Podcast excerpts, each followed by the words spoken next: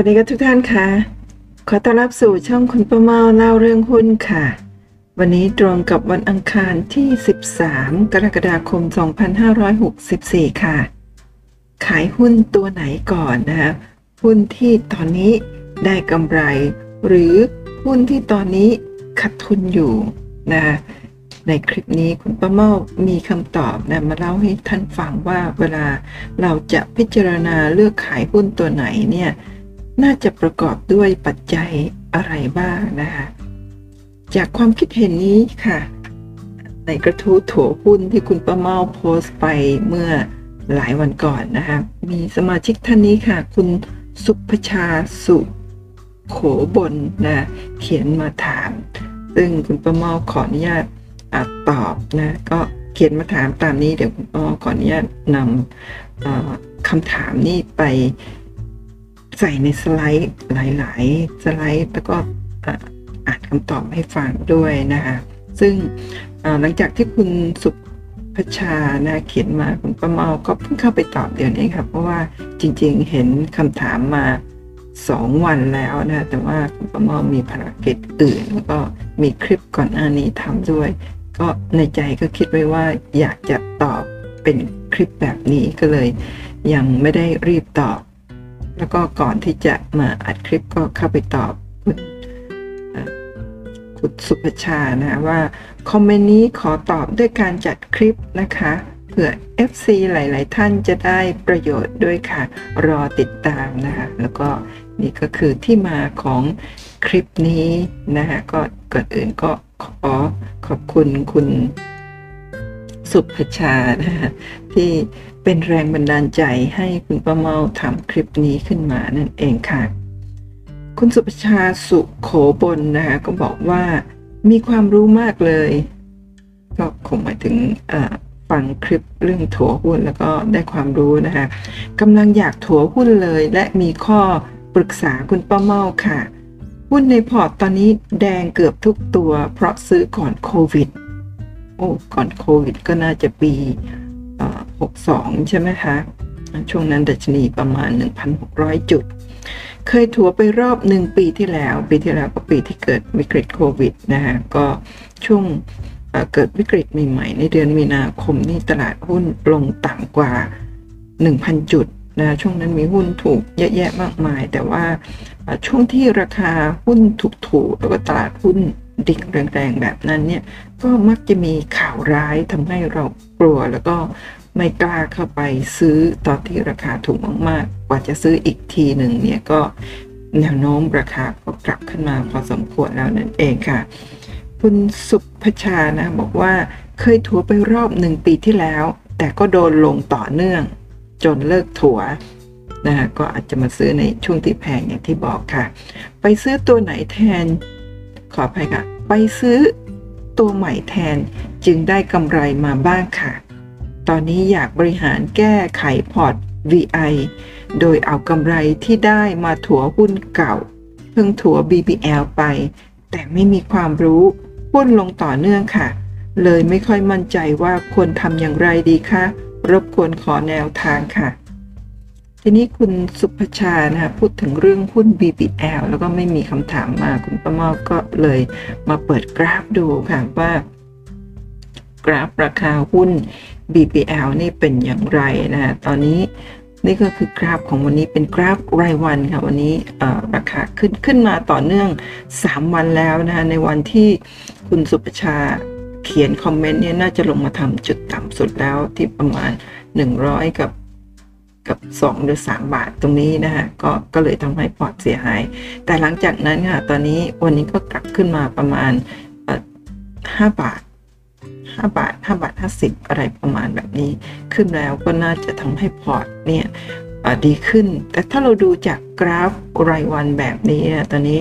ที่ผ่านมาเนี่ยก็คือหุ้นตัวนี้เนี่ยเปิดแกลบตรงนี้ฮะราคาไหลลงหลุด หลุดแนวรับที่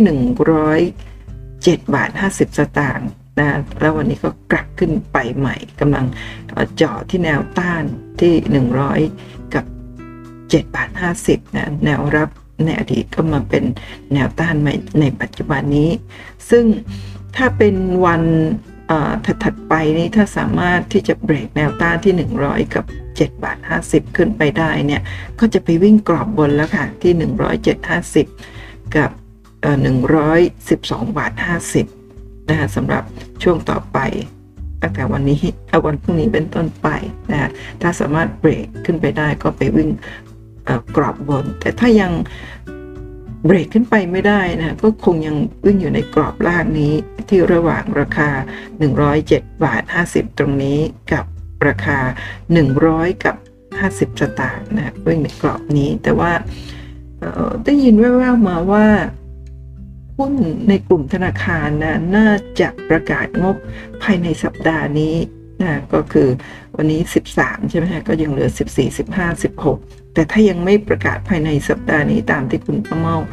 ได้ยินมาก็อาจจะเป็นสัปดาห์หน้านี้ก็คงค่อนข้างแน่นอนแล้วสำหรับหุ้นในกลุ่มธนาคารนะคือราคาแบบนี้เนี่ย ตอนนี้ก็คือตั้งแต่นี่คือช่วงวิกฤตใช่ไหมลงมาทำจุดต่ำสุด 90 บาท แล้วก็ขึ้นไป ร้อยสามสิบสี่บาท ตอนนี้ก็ย่อลงมาหายไปอีกละยี่สิบกว่าเปอร์เซ็นต์นะตอนที่คุณสุภชาถัวหุ้นเนี่ย ไม่แน่ใจว่าถัวช่วงไหน ก็เข้าใจว่าคงจะถัวช่วงนี้ตอนที่ราคามั่นใจว่ากำลังขึ้นแล้วนะถัวไปแถวนี้ก็ราคาก็ลงมาอีกอะไรประมาณแบบนี้ บอกว่ายิ่งถัวยิ่งลงอะไรประมาณอย่างนี้ คืออถ้าดูคลิปถัวหุ้นเนี่ยก็ กฎข้อหนึ่งก็คือห้ามถัวหุ้นตอนที่เป็นแนวโน้มขาลงอ่าแต่เดี๋ยวเรามาดูรายปีเอารายเดือนกันนะคะว่าหุ้นรายเดือนสำหรับ BBL เนี่ยช่วงที่ผ่านมาตั้งแต่ปีปลายปี 61นะถึงต้นปี 62เนี่ยเป็นขาลงมาโดยตลอดนะคะคือช่วงนี้เนี่ยไม่ควรถัวไม่ควรถัวทุกๆกรณี เพราะว่าหุ้นขาลงไม่ให้ถัวอยู่แล้ว แต่ว่าช่วงแบบนี้เนี่ยตอนนี้ ถั่วได้ แล้วช่วงหนึ่งปีที่ผ่านมาก็เป็นเกือบหนึ่งปีที่ผ่านมาเป็นขาลง แต่ว่าถ้าดูจากกราฟแล้วเนี่ย คุณป้าเมาอยากจะเชื่อนะว่าบริเวณนี้เนี่ยเป็นจุดต่ำสุดแล้วนะคงไม่ได้ลงไปต่ำกว่าช่วงวิกฤตนะเพราะช่วงวิกฤตนั่นมันเป็นเรื่องของ panic sell แล้วก็หนึ่งปีกว่ามานี้เนี่ยค่อนข้างที่จะ มีการปรับตัวไม่ว่าจะทางทางทางธนาคาร หรือว่าธุรกิจอะไรต่างๆ ปรับตัวแต่ว่าอาจจะปรับตัวไม่ได้มากตามที่ต้องการแต่ว่าไม่ไม่เกิดความตกอกตกใจแพนิคอีกแล้วนะแล้วก็จริงๆเนี่ยถ้าคุณประมอจำไม่ผิดนะงบไตรมาสหนึ่งของหุ้น BPL เนี่ยกลับมาบวกแล้วค่ะ เช่น ตอนปี 63เนี่ยสมมุติว่ามีกำไรอยู่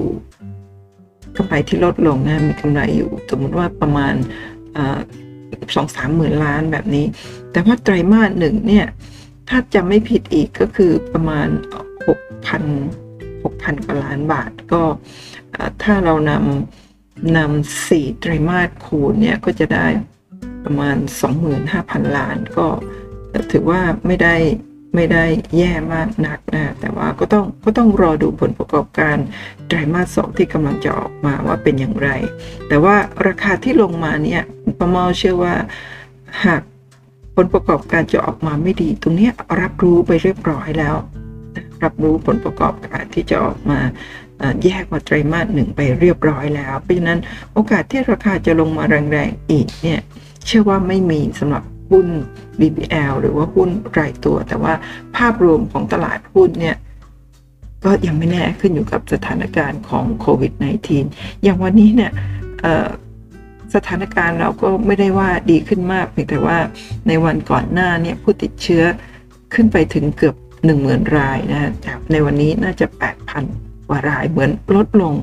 ตลาดก็ขานรับค่ะวันนี้บวกขึ้นมาถึง 21 จุดนะคะแล้วก็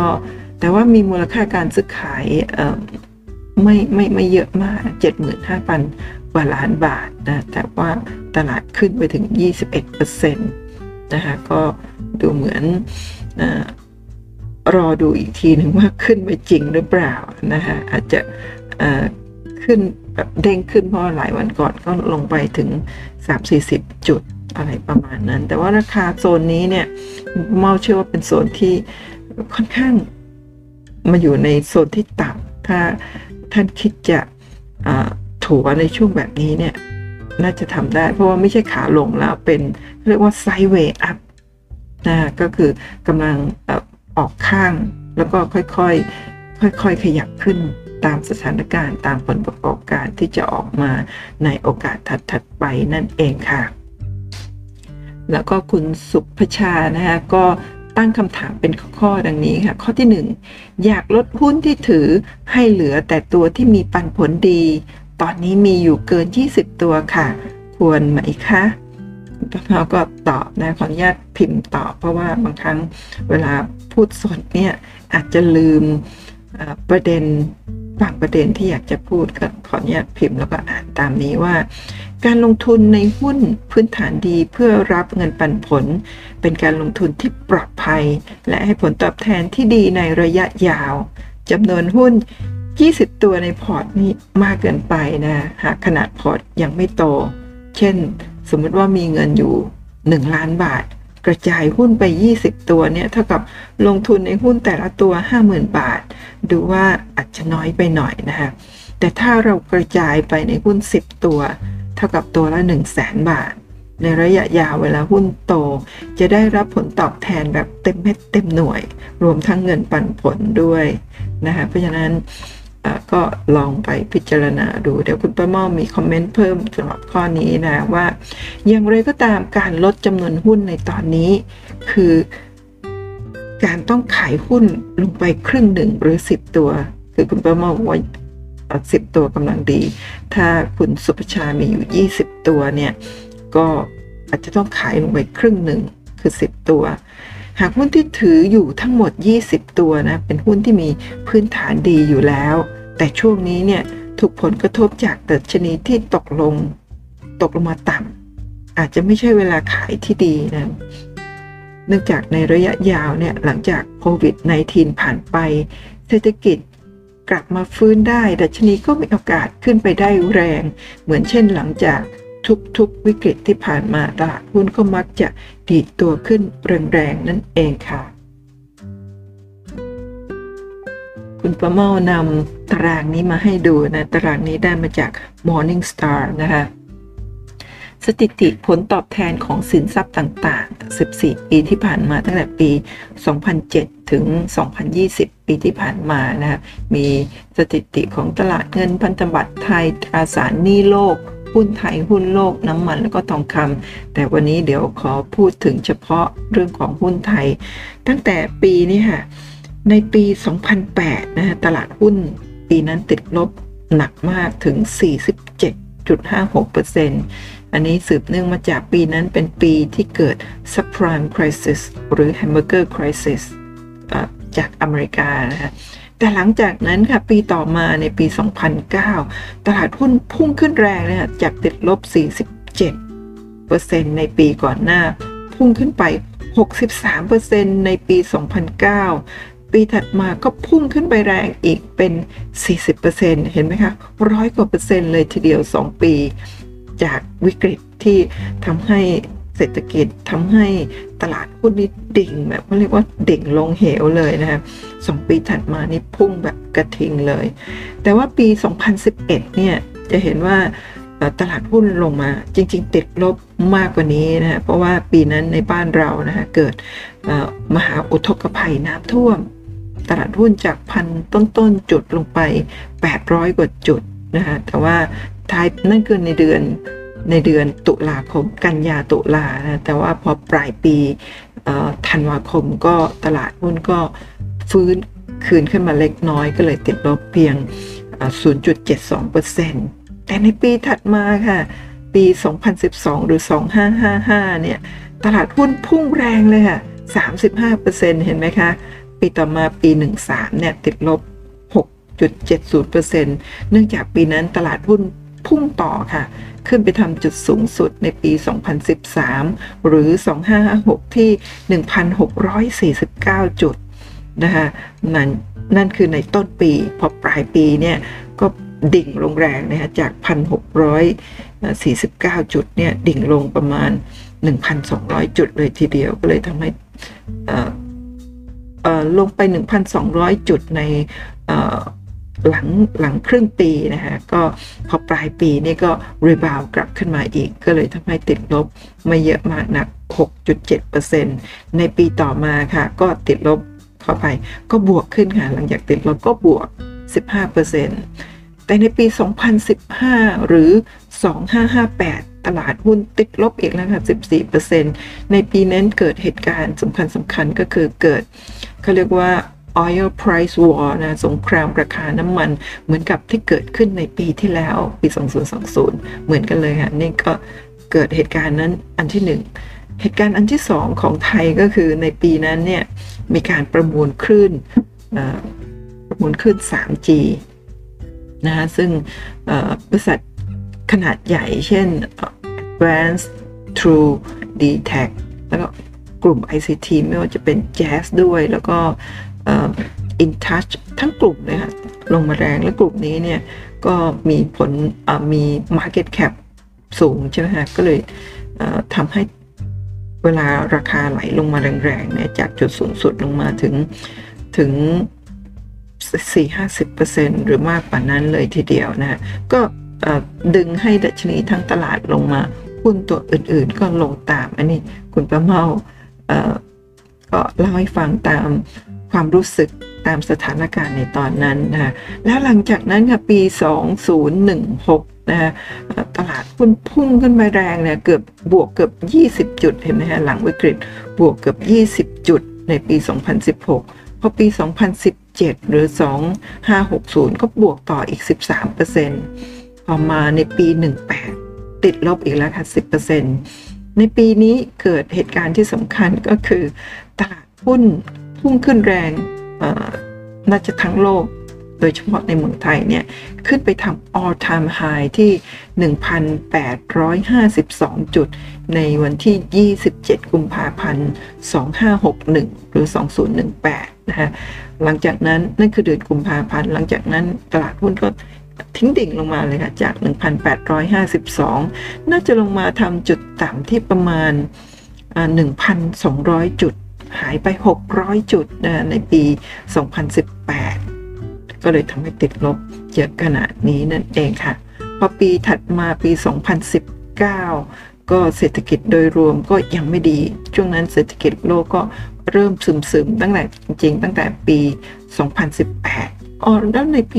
2018 เนี่ย นอกจากดัชนีขึ้นไปทำจุดสูงสุดนะฮะที่ลงมาแรงๆ ก็หุ้นในกลุ่มแบงค์เนี่ยมีการ งดไม่ใช่งด มีการยกเลิกค่าธรรมเนียมการโอนเงินอะไรพวกนี้นะในกลุ่มแบงก์ก็เป็นหุ้นขนาดใหญ่ๆหลายๆตัวนะคะก็พอขึ้นไปทำจุดสูงสุดกันทั้งตลาดแล้วใช่ไหมฮะมาเจอข่าวร้ายของแบงก์ก็พากันลง ดัชนีก็ดิ่งจาก 1,852 มา 1,200 นั่นเองค่ะ ปี 19 ก็ยังไม่ได้ฟื้นดี นะคะ พอมาเจอปี 2020 นี่ก็เลยดิ่งลงมาอีกครั้งหนึ่งจากวิกฤตโควิด -19 นะจริง ๆ แล้วตอนเดือนมีนาคมเนี่ยตลาดหุ้นติดลบไปถึงจากไฮที่ 1,600 ลงมา 969 เนี่ย หายไป 40ได้นะ แต่ว่าท้ายปีนั่นคือเดือนมีนาคม พอธันวาคมสิ้นปีเนี่ย ตลาดเริ่ม รีบาวกลับขึ้นมาก็เลยติดลบจาก 40%เหลือเพียงติดลบ8%ดังนี้ก็คือปีที่เกิดวิกฤตเมื่อปีที่แล้ว และปีนี้ก็เป็นปีที่หลังวิกฤต เราจะมีโอกาสที่ตลาดหุ้นจะพุ่งขึ้นแรงๆเหมือนทุกครั้งที่เกิดวิกฤตหรือไม่ ก็ต้องรอติดตามกันต่อไปนะ แต่ว่าณตอนนี้ในไตรมาสหนึ่งไตรมาสสองเนี่ย เนื่องจากว่าวิกฤตของ การติดเชื้อในบ้านเราเนี่ยอนอกจากยังไม่ยังไม่ได้ดีขึ้น ก็แย่ลงในช่วงนี้ก็มีการล็อกดาวน์นี่ล็อกดาวน์มาได้ 2 วันแล้วนะคะก็รอดูว่าล็อกดาวน์แล้วก็เคอร์ฟิวครบ 14 วันเนี่ยหลังจากนี้ 14 วันก็น่าจะครบ ประมาณใกล้ๆปลายปลายเดือน เหตุการณ์จะเป็นอย่างไรนะฮะถ้าดีขึ้นเนี่ยตลาดหุ้นมีโอกาสพุ่งขึ้นแรงๆอย่างที่ว่า แต่ถ้าแย่ลงเนี่ยก็อาจจะได้รับผลกระทบพอสมควรสำหรับตลาดหุ้น แล้วก็สิ้นเดือนกรกฎาคมจนถึงกลางเดือนสิงหาคมก็จะเป็นช่วงที่บริษัทจดทะเบียนทั้งตลาดนะจะต้องส่งงบภายในเดทไลน์วันที่ 15 สิงหาคม ถ้าแต่ละบริษัท งบออกมาไม่ดีเนี่ยก็จะฉุดตลาดลงได้นะแต่ว่าถ้าประกาศออกมาแล้วงบส่วนใหญ่ดีนะคะก็สามารถที่จะดันตลาดขึ้นไป แล้วก็ส่วนมากแล้วเวลาที่จะประกาศงบไตรมาส 2 หรือครึ่งปีแรกเนี่ยก็หลาย ๆ บริษัทก็มักจะประกาศพร้อมกับการแจ้งการจ่ายเงินปันผลระหว่างการด้วยนะก็ ตัวนี้จะเป็นตัวที่จะช่วยดันตลาดหุ้นต่อไปได้นะถ้าสมมติว่าผลประกอบการออกมาดี แล้วก็จ่ายปันผลได้ในอัตราที่สูงนั่นเองค่ะ ก็ต้องรอติดตามออย่างต่อเนื่องนะคะ ทีนี้คุณประมอก็ตอบต่อนะคะในข้อหนึ่งข้อข้อหนึ่งนี้ตอบยาวหน่อยเพราะว่าอาจจะครอบคลุมเกือบทุกข้อที่ถามมานะคะบอกว่า ดังนั้นเมื่อกี้พูดถึงเรื่องของว่า ดัชนีมีโอกาสพุ่งแรงหลังจากวิกฤตในทุกๆ ครั้งที่ผ่านมานะคะ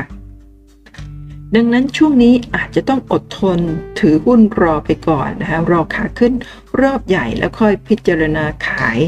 เวลาตลาดเป็นขาขึ้นหุ้นเกือบทุกตัวก็จะขึ้นไปด้วย เมื่อขายหุ้นแล้วอาจจะถือเป็นเงินสดไว้ก่อนทำกันบ้านเลือกหุ้นดีๆ เตรียมพร้อมนะเมื่อตลาดเป็นขาลงจนสุด และมีสัญญาณกลับตัวจึงจะค่อยเข้าไปซื้อหุ้นจำนวน 10 ตัวที่มีพื้นฐานดี มีเงินปันผลสูง แล้วรอบนี้ก็ถือยาวๆต่อเนื่องเพื่อรับเงินปันผลเลยนะคะนี่ก็เป็นมีความเป็นไปได้แบบนี้ด้วยนะคะแล้วก็ทั้งนี้นะคะยกเว้นกรณีหุ้นที่มีที่ถืออยู่ 20 ตัวนะนี่นะคะมีพื้นฐานดีอยู่แล้ว และมีราคาต้นทุนต่ำ นะคะหุ้นพวกนี้ไม่จำเป็นต้องขาย แต่สามารถถือยาวๆต่อเนื่องได้ อีกกรณีหนึ่งก็คือหุ้นในพอร์ตทั้ง 20 ตัว เป็นหุ้นที่ไม่มีพื้นฐานรองรับนะถ้าเป็นหุ้นที่ไม่มีพื้นฐานรองรับ แล้วก็เป็นหุ้นที่มีการปัดราคาขึ้นมามาก และเราก็ได้เข้าไปซื้อที่ต้นทุนสูงนะขาดทุนเกิน 50%สมมติว่าหุ้นในพอร์ตของคุณสุภชา คุณสุภชานะขาดทุนสามสี่สิบเปอร์เซ็นต์ห้าสิบเปอร์เซ็นต์แล้วก็ดูแนวโน้มเป็นขาลงยาวนานกรณีหลังแบบนี้เนี่ย ก็อาจจะพิจารณาขายได้ไม่ต้องถือรออย่างที่คุณประเมาแนะนำไว้ในต้นๆคลิปนี้นะคะ ทีนี้มาข้อ2ค่ะคุณสุประชาก็ถามว่า เราควรขายตัวที่เท่าทุนหรือกำไรก่อน แล้วมาถัวตัวที่ขาดทุนไหมคะ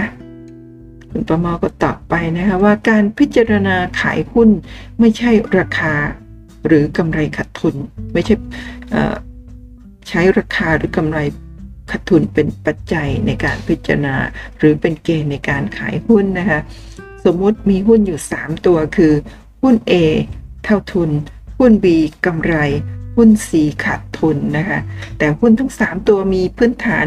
ดีพอๆกัน กรณีนี้เนี่ย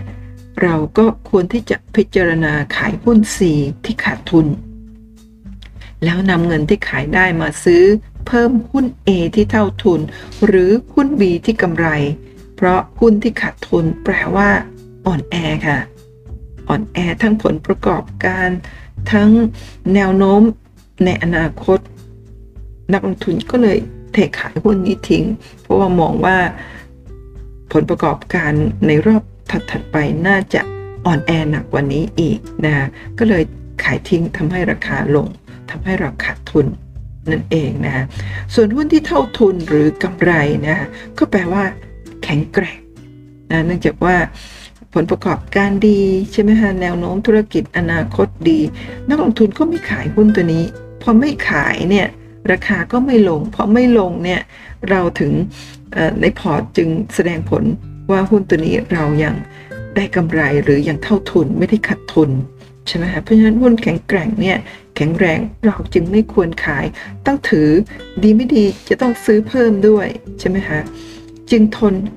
หุ้นที่แข็งแกร่งเนี่ยจึงทนกับ สภาวะตลาดหุ้นผันผวนได้ หรือมีต้นทุนต่ำซึ่ง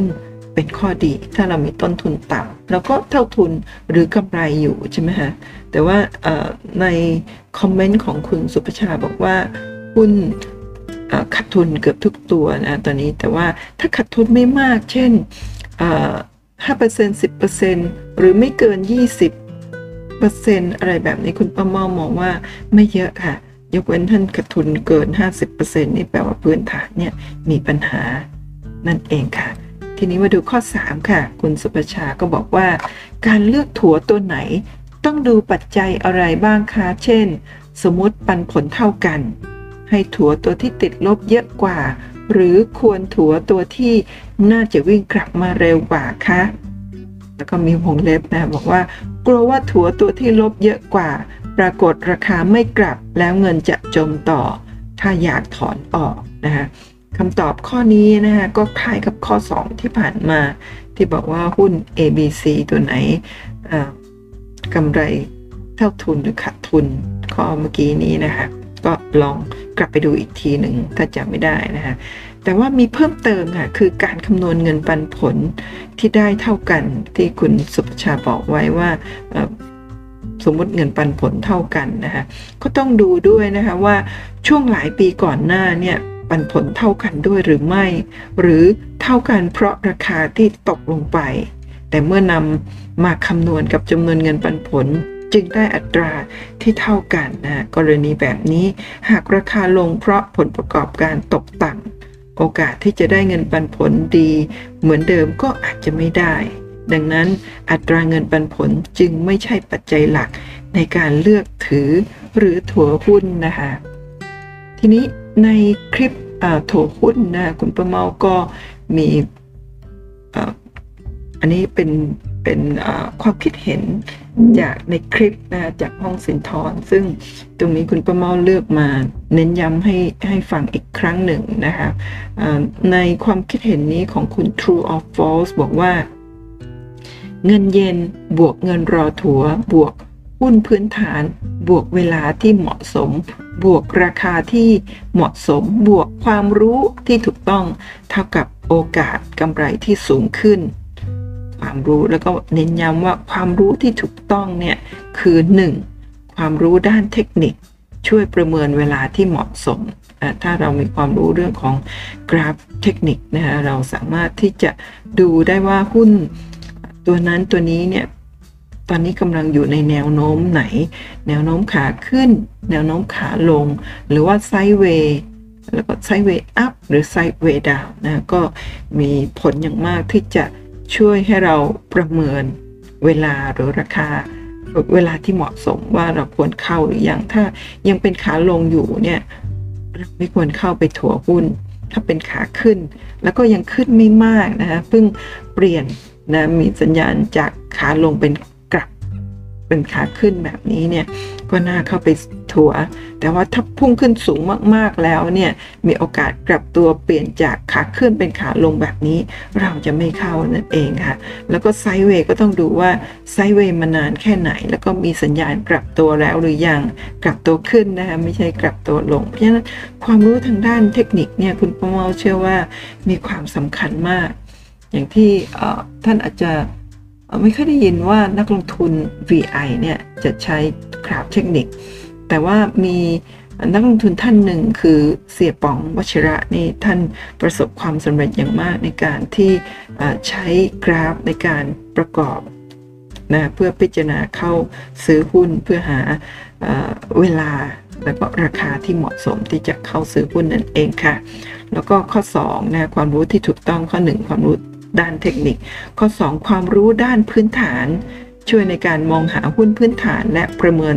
ราคาที่เหมาะสมพื้นฐานก็คือ หุ้นตัวนี้มีผลประกอบการเป็นอย่างไรมีลักษณะธุรกิจที่อยู่ในเทรนด์อยู่ใน megatrend อยู่ในระยะยาวเนี่ยมีโอกาสเติบโตต่อไหม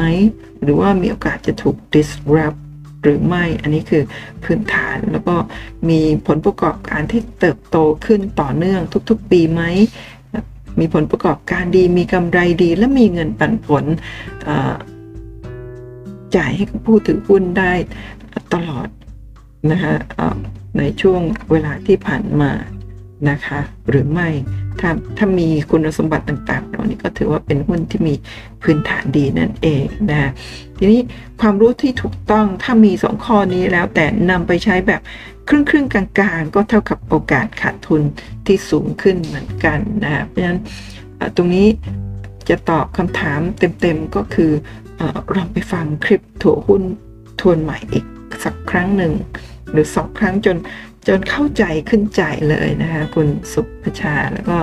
FC ถ้ายังไม่ได้ชมคลิปนี้นะคะข้อ 4 ค่ะ หรือควรเอากำไรไปเข้าตัวอื่น ที่มีอนาคตทำกำไรไปก่อนไหมคะนี่คุณประเมาก็ถามว่า ถ้าหมายถึงกำไรที่จะขายหุ้นที่กำไรได้ตอบไปแล้วในข้อที่2นะว่าไม่ควรขายหุ้นที่ที่มีกำไรอยู่นะควรขายหุ้นที่ขาดทุน นะขัดต้นตอบไปแล้ว ว่าไม่ควรขายหุ้นตัวที่กำไรยกเว้นเป็นนักเก่งกำไร เพราะหุ้นที่มีกำไรในวันนี้ คือหุ้นที่มีราคาแข็งแกร่งกรณีที่คิดจะนำเงินไปซื้อหุ้นตัวอื่น ไม่ว่าจะได้มาจากกำไรหรือว่ามีงบเพิ่มนะคะก็เท่ากับจะมีหุ้นเพิ่มขึ้นมากกว่า 20 ตัวนะหากซื้อแล้วไม่ได้มีอนาคตจริงนะตามที่เราคาด ปัญหาก็จะวนกลับมาที่เดิมคือ มีหุ้นจำนวนมากเกินไปทำให้ต้องการลดจำนวนหุ้น แต่ไม่แน่ใจว่าควรขายหุ้นตัวไหน เพื่อนำมาถัวเฉลี่ยต้นทุนดีกว่ากันนะเพราะฉะนั้นก็ไม่ไม่ควรขายหรือไม่ควรนำกำไรไปซื้อหุ้นตัวใหม่นั่นเองค่ะ ก็ลองศึกษาจากหุ้นตัวที่เรามีอยู่แล้ว ยกเว้นแต่หุ้นที่มีทั้งหมด 20 ตัวเนี่ย ไม่มีพื้นฐานที่ดีรองรับแบบนั้นเราขายยกพอร์ตล้างพอร์ตไปเลยอะไรประมาณแบบนั้น แต่ว่าก่อนจะล้างพอร์ตอะไรก็รอดูในช่วงที่วันที่ดัชนีขึ้นแรงๆแล้วก็ราคาหุ้นพุ่งแรงๆด้วยนั่นเองค่ะ ทีนี้ก็จบคำถามคุณสุประชาก็มีคำว่าปอลอดิฉันทำทัวร์ค่ะ ตอนนี้ไม่มีไรายได้มาเกือบ 8 เดือนแล้ว อยากเริ่มวางแผนปันผล ตอนนี้เงินที่จะซื้อหุ้นได้ มาจากกำไรจากหุ้น หรือการขายตัวเดิมเท่านั้นค่ะ อันนี้คุณประมอก็บอกว่าธุรกิจทัวร์เนี่ยได้รับผลกระทบหนักที่สุดกลุ่มหนึ่ง น่าเห็นใจมาก ๆ ค่ะ ก็ ขอเป็นกำลังใจให้นะคะคุณสุภชาแล้วก็จริงๆสำหรับ FC คุณประเมาแล้วก็ท่านนักลงทุนทุกท่านนะคะ แล้วก็ชาวไทยทุกๆท่านด้วยนะช่วงนี้เราทุกคนได้รับผลกระทบนะคะหนักมากทุกๆคน ก็ขอเป็นกำลังใจนะแล้วก็เราทุกคนจะผ่านพ้นช่วงเวลาที่ยากลำบากนี้ไปด้วยกันค่ะ สู้ๆนะคะคุณสุประชาแล้วก็ FC ของคุณประเมาทุกท่าน แล้วก็นักลงทุน แล้วก็คนไทยทุกคนด้วยค่ะ ทีนี้ถ้าคำตอบในคลิปนี้เนี่ยจริง ๆ เป็นคำตอบที่มาจากความคิดเห็นส่วนตัวของคุณประเมานะ ซึ่งจะไม่ได้ถูกต้อง ทั้งหมดบางบางข้อนี้อาจจะเป็นคำแนะนำที่เป็นความเห็นส่วนตัวนะถ้าไปถามอาจารย์ที่เก่งๆ บางท่านอาจจะไม่ได้ตอบแบบที่คุณประเมาตอบนะเพราะฉะนั้นก็อย่าเชื่อคุณประเมาทั้งหมดนะก็ต้องนำไปศึกษาทำการบ้านต่อให้มาก ๆ แล้วก็ฟังคลิปนี้ ทบทวนอีกครั้งหนึ่งนะถัวหุ้น เทคนิคการถัวหุ้นอย่างปลอดภัย พร้อมกำลังใจในวันเซตแดงเดือด วันนั้นติดลบถึง 32 จุดนะดัชนีปิดที่ 1,543 จุด แต่วันนี้ขึ้นมาแล้ว 1,560 กว่าจุดนะคลิปนี้มีผู้ชมไปแล้ว 20,000 กับ 900 กว่ารายนะฮะถ้าท่านยังไม่ได้ชมคุณป้าเมาเชื่อว่าเป็นคลิป อีกคลิปหนึ่งที่น่าจะให้ประโยชน์กับทุกท่านนะสำหรับท่านที่ฟังแล้วก็สามารถฟังซ้ำเพื่อที่จะได้เข้าใจให้มากๆนะเพราะว่าในคลิปนี้เนี่ยคุณประเมานำมาจากกระทู้ในห้องสินทร ซึ่งเป็นกระทู้ที่มีนักลงทุนที่มีความรู้มีประสบการณ์มาให้คำแนะนำแล้วก็แสดงความคิดเห็นดีๆ มากมายเลยนะคะ ก็ลองกลับไปฟัง กันดูนะคะคำเตือนค่ะ การลงทุนมีความเสี่ยงผู้ลงทุนควรศึกษาข้อมูลก่อนตัดสินใจลงทุนนะคะทุกท่าน ท่านสามารถติดตามช่อง YouTube แล้วก็ช่องพอดแคสต์นะของคุณเมาเล่าเรื่องหุ้นได้นะ แล้วก็ ท่านสามารถที่จะได้รับกระดิ่งเตือนนะจากทุกครั้งที่คุณประเมาจะทำคลิปใหม่ ๆ ด้วยการ กดกระดิ่งเพื่อแจ้งเตือนนะก็อย่าลืมกดติดตามกด subscribe ไลค์แชร์ช่องคุณประเมาเล่าเรื่องหุ้นค่ะเพื่อจะได้ไม่พลาดการติดตามคลิปดีๆ แบบนี้ค่ะ ขอให้ทุกท่านโชคดีในการลงทุนนะคะ แล้วก็อีกครั้งหนึ่งขอเป็นกำลังใจให้คุณสุประชาแล้วก็ FC ทุกๆท่านนะคะ สู้ๆไปด้วยกันค่ะ พบกันใหม่ในคลิปหน้านะคะ สวัสดีค่ะ